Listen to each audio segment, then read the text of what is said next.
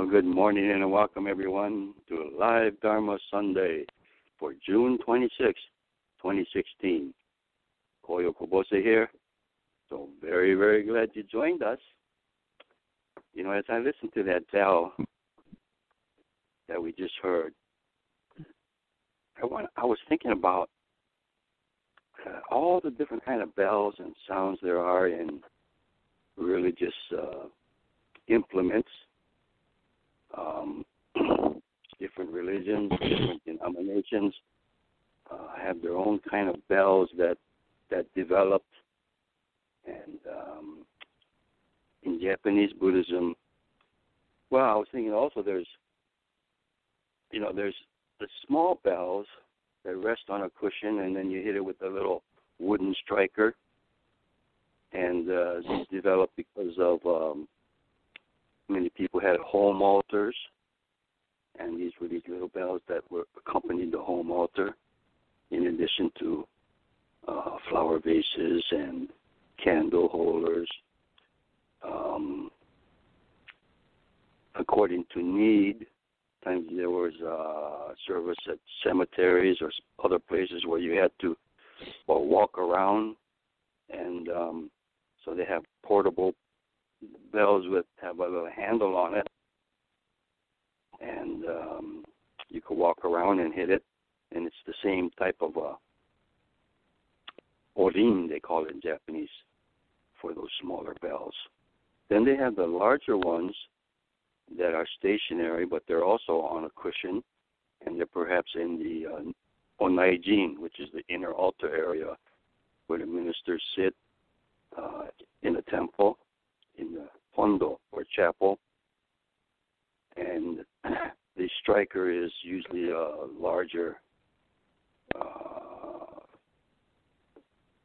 leather covered striker, and you you hit this to signal different things. Uh, start of a service, start of a uh, sutra, and um, and also, of course, not just functional in terms of uh, signaling uh, different parts of the service, but it serves the psychological function of uh, you listen to the sound and it kind of calms you down. You follow its sound. I remember my father said that Reverend Akegarasu, his teacher, he loved bells, and he had a uh, collection. I don't know, large collection of bells. And uh, then I, I know when we in Japan, uh, the Japanese temples there, all, of all kind of denominations, they also have what they call a calling bell or kansho. These are the large bells that you might have seen hanging outside. They they might have their own bell tower, or or you know, uh, some of them. And of course, there are these. Uh, I think there's some persons, or maybe even families, that specialize in uh, making these large bells. And I think some of them are, are called some some of these bell makers are called national treasures of Japan, and they get they get famous reproducing uh, bells and um, they have. Uh, you may have seen pictures, or maybe even done it yourself if you visited Japan. You see, you see these large bells, and uh, you know they may weigh several tons. And in order to strike these bells, you have a a log, maybe a six foot long log, wooden log, that's suspended by uh, ropes. And, um, you move it horizontally, and it's the end of the log strikes the bell and makes a big gong sound. And you the end of the log that hits the bell when when everything's stationary maybe it's about a a foot away from the bell there's a foot of distance between the bell and the end of the log. And so what you do is you start to move that log horizontally, you know, and you don't let it hit the bell yet. You get a little pendulum type of movement going back and forth, and then as it goes back, then you you can swing it back as far as it'll go, and then bang into the bell. And I'll never forget once. Uh, there was a when my father led uh, a group to Japan from Chicago uh, to visit, and one of the members, um, uh, one of his disciples, uh, Jim Morford, he he was in the group, and Jim, he's kind of a uh, not a very bo- boisterous person or expressive person, and so uh, he, he, they were visiting and they were in front of this big bell uh, at a temple, and he kind of moved it back and he bonged it. As he tells the story, and I could just visualize this. And of course, my father's not a very demonstrative, very uh, you know boisterous, expressive person. But after Jim did this, he said, "Well, my father said, no, no, Jim, here's how you do it." Then Jim sort of just brought it back about a foot or so and hit the bell. He just wanted to hear the sound of the bell. And uh, he wasn't familiar with uh, this technique as a tourist. And so my father got this bell, and as I said, he started to get that horizontal pendulum movement going. Okay? And you kind of stop the forward movement just before so that it doesn't hit the bell and you move it backwards a little bit farther, and you come forward, then you get that movement going, and then on the desired backswing, he, my father, I guess uh, he ran back about five, six, maybe ten feet to bring the horizontal log back as far as it could go, and it and that log uh, on its farthest backswing Jim said it just about pulled my father his feet off the ground, and then it starts to come down, and my father runs with it, and very must have been a very dramatic thing. You want to hit that thing as hard as you can, and it really makes the loudest sound. Um, I know in uh, New Year's Eve, in Kyoto, which is the most traditional city. So many temples and uh, New Year's Eve, nighttime, and um, Kyoto is sort of a city that's in a there's mountains along the outside perimeter and um, sort of a bowl shaped. And uh, you, they, there's a tradition where the temples ring their bells 108 times. Um, on New Year's Eve. And so you hear these bells, you know, during early evening, uh, different rituals with bells. Um, and the main point that I'm sort of leading up to is, and I wrote a haiku about this, but the bell you know what's what's what's important about a bell is not just the metal bell itself, but this empty space inside the bell. Because without that empty space, the sound waves wouldn't vibrate, and you know, no sound would be produced. The one that it is.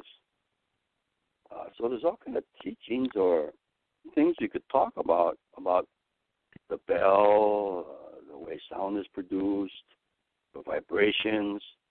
A lot of times we talk about oh, that when you hear something, uh, a message teaching or something, you say, "Oh, I resonate to that message because you know, resonate is a vibration. You know, sound is a vibration. of the sound waves in the air. And in fact, if you've ever uh, experimented with tuning forks, you realize that if you uh, a similar vibration of the sound waves frequency stimulate a similar tuning fork that will that produce that's made to produce a sound at that same vibration. So if you do have a tuning fork and you hit it and it makes a sound, if there's another tuning fork nearby that has not been struck or anything, it's just it will pick up that vibration itself and start to vibrate and make the sound. Uh, if you you could amplify this by you know tuning fork, you hit it, and then you put it the bottom end, say on a wooden table, and you put another tuning fork down the bottom end on the wooden table. That sound wave will be carried through the wood, and and the other one will start to vibrate. Um, so now here's the thing. Supposing you got a big console bell, huge one. Maybe some kids pebbles at it. Bing, bing. Or supposing you you just kind of hit it with your fist a little bit, and then you can hear the. You know, there's all kinds of potential sounds in the bell. The bell just sits silently, and the bell will respond according to how it's hit. If it's hit in this manner, it'll produce this sound. If it's hit by a big sound. Um, so how you hit it is the crucial thing. And the haiku that I, I wrote uh, as a young man when I was in Japan, and I think all young people they don't realize what their parents or the previous generation is like. They all they know is their own strength and the vigor of their, you know, youth, and they think they know everything, and they don't know how that their parents. The metaphor is the parents are like a big silent bell, and a kid doesn't know how to ring that bell. So he gets just a you know puny sound. But when you learn how to hit that bell, how to access it, the kind of questions, the kind of attitude you have towards your parents, and you only get this as you get older through life experiences, then you realize that uh, there's a lot of potential there. They have a lot of life wisdom there, and if you know how to st- strike that parent bell you will get a beautiful sound, rich sound that's from their history, and uh, uh, so it all depends on you know how that bell is hit. And this metaphor, I think, could be used in a lot of different illustrations for different life teachings. I was thinking about this as I listened to the bell that started the service today. Well, I want to go on to introduce our guest to give us a Dharma glimpse today, William Toyo who lives in Southern California, and he was part of our LM6 group. We're on group nine right now, and in fact, he's been very active in the lay minister, Bright Dawn lay minister, um, Trailblazer Support Resource Group, president elect, and he will be the president next year. Uh, so let's hear from William Toyo. Good morning, everyone. Thank you very much. Um, before I start, um, Reverend Koyo just reminded me about uh, talking about the bells. Is um, right after my induction, the LM6, uh, I've been uh, going up to each induction and trying to help out uh, any way I can and support the new inductees and and uh, on the way from the main house or in the spot down to the sanctuary, right, kind of in the middle of the trail that the procession goes down. There's a large, I think it's an oak tree with this huge chime, and it was just it is unbelievable. And I don't think I was asked to do this. I think I self-appointed myself to ring this chime during the procession going down, which I look forward to uh, doing um, each time I go up. And uh, so um, um, that's a really important part of, uh, uh, I think, of, of the, the ceremony. It just really adds to it. And um,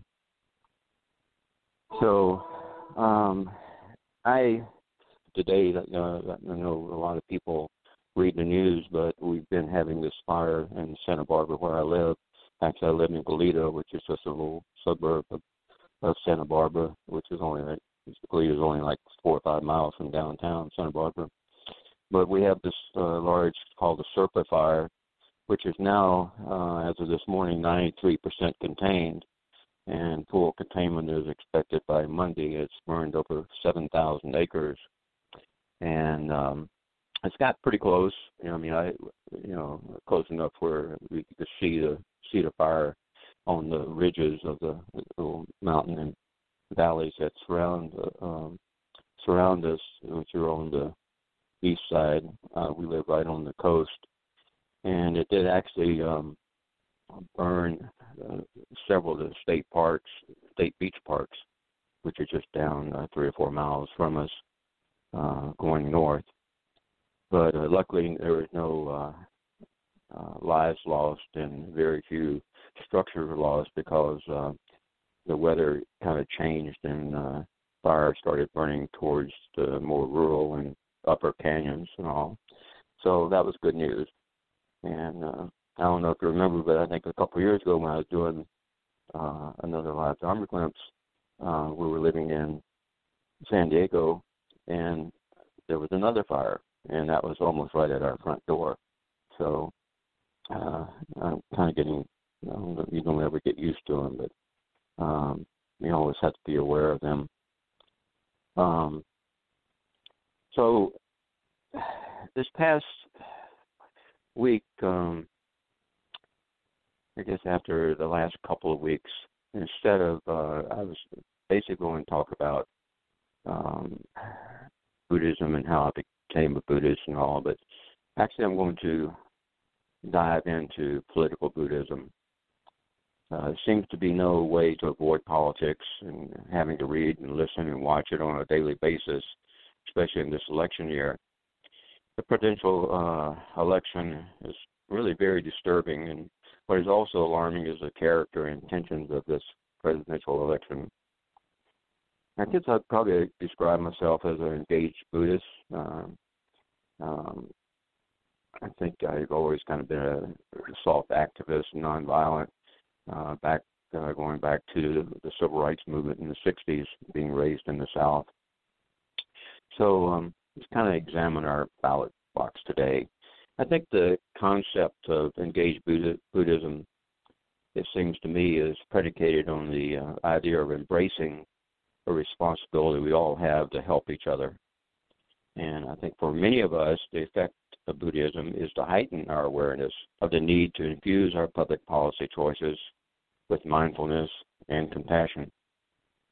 This path that we have set out on as Buddhists is a task that begins at home with ourselves and with our minds. Um, so what, what, you know, what, if anything, is our role as a Buddhist? Uh, Buddhism and politics go back a long way in history. Uh, I read an article not long ago by Justin Rowan, and he was talking about in its earliest uh, phases in Japan's history, Buddhism established itself as a political entity, which grew to the rivalry of uh, the landowners and government as a unilateral force to be reckoned with. It, um, it influenced politics, and the leadership at the highest level. Um, it affected it, uh, economically, politically, and eventually, really on the battlefield. Buddhism developed really into a potent political body. Buddhism has had a history of being involved in politics, and probably more so in in the early beginning of it. Um, I became interested in Buddhism really not only because of a way of life, but because of the Four Noble Truths and Eightfold Path. Really spoke to me, and I think this plays um, an important role in our political judgment. As a Buddhist, I believe that moral behavior flows naturally from mastering one's ego and desires and cultivating loving kindness and compassion.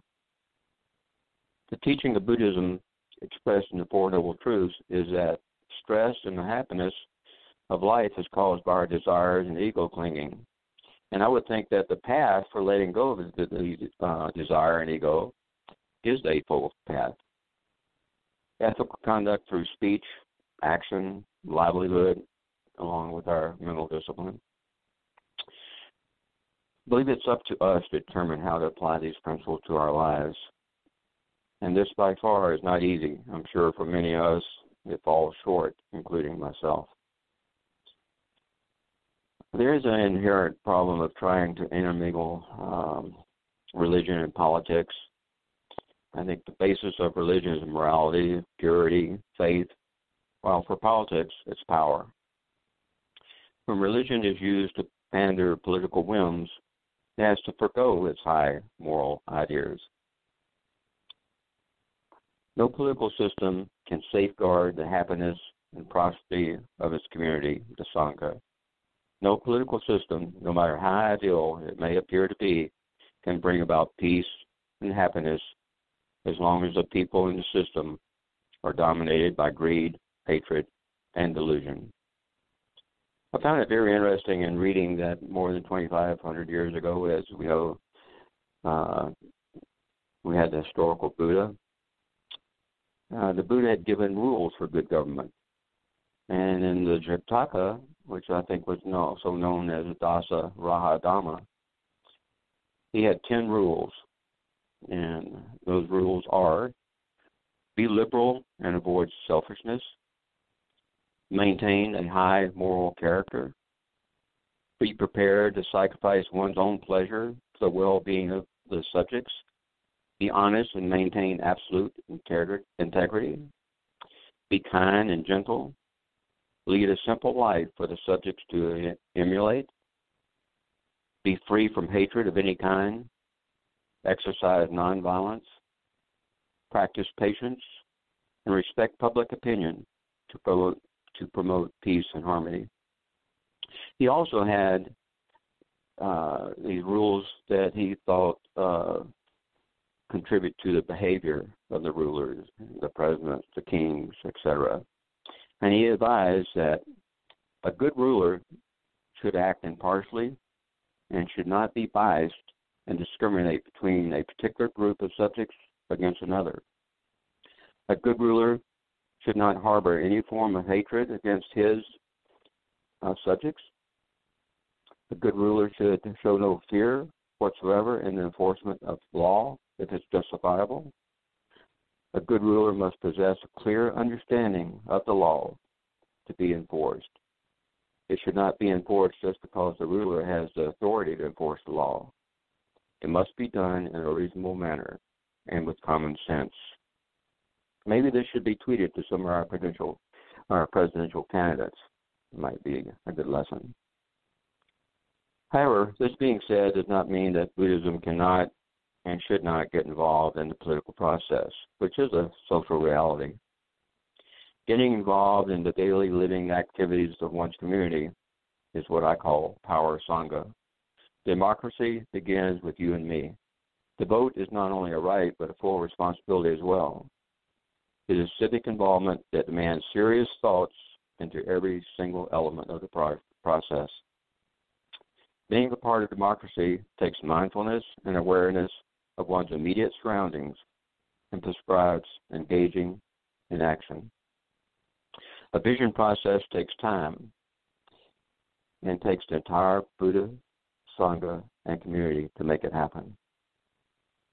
It's rarely for immediate gratification. Involvement and diligence reap success. Loving kindness and compassion is contagious, uh, I might add. Is it it is this proactive and engaged Buddhist life that makes our country truly great. There is no doubt that Buddhism has an enormous capacity to assist humanity meet the, the political changes of today through its non dogmatic approach, its belief in science, its understanding in interrelationships, its commitment to a life based on the middle way involving morality, meditation, and wisdom, its support of equality, and its belief in peace and dialogue between people and their religions. When the Buddha addressed some of his 60 disciples in Deer Park, they were told to go out and proclaim the Dharma. That is excellent in the beginning, excellent in the middle, and excellent in the end. But he also said something that really struck home with me. He said, There are beings with little dust in their eyes who will be lost through not hearing the Dharma. There are beings who will understand the Dharma. Well, we can see that we have a lot of politicians with little dust in their eyes that could benefit from hearing the Dharma. I believe we'd be all pleased to see all of our policymakers become more acquainted with the Buddhist principles and practices. I, for one, would like to see the Dharma practice proliferate as widely as possible, and I'd be willing to take my chances with the political outcome. There are a couple of events that have taken place this week that I'd like to also mention. First was in the United States House of Representatives, the sit in, led by Republican John Lewis, who I happened to march with in Selma during the civil rights movement in the 1960s. And during the sitting on the floor, he was uh, quoted as saying, "We have long been too quiet for too long." Also joining um, in was Representative Hank, uh, Hank Johnson, who is one of the only two Buddhists, the other being Hawaii's Mazie Hirono, who served in the United States Congress, who served in the United States Congress. Hirono was uh, raised in the Jodo Zen tradition, and she, along with being the first Buddhist in the Senate, she's the first Asian American female senator and the first to have been born in Japan. Also, Democrat Tulsi Gabbard, who is the only Hindu ever to be elected to Congress, joined in the sit-in.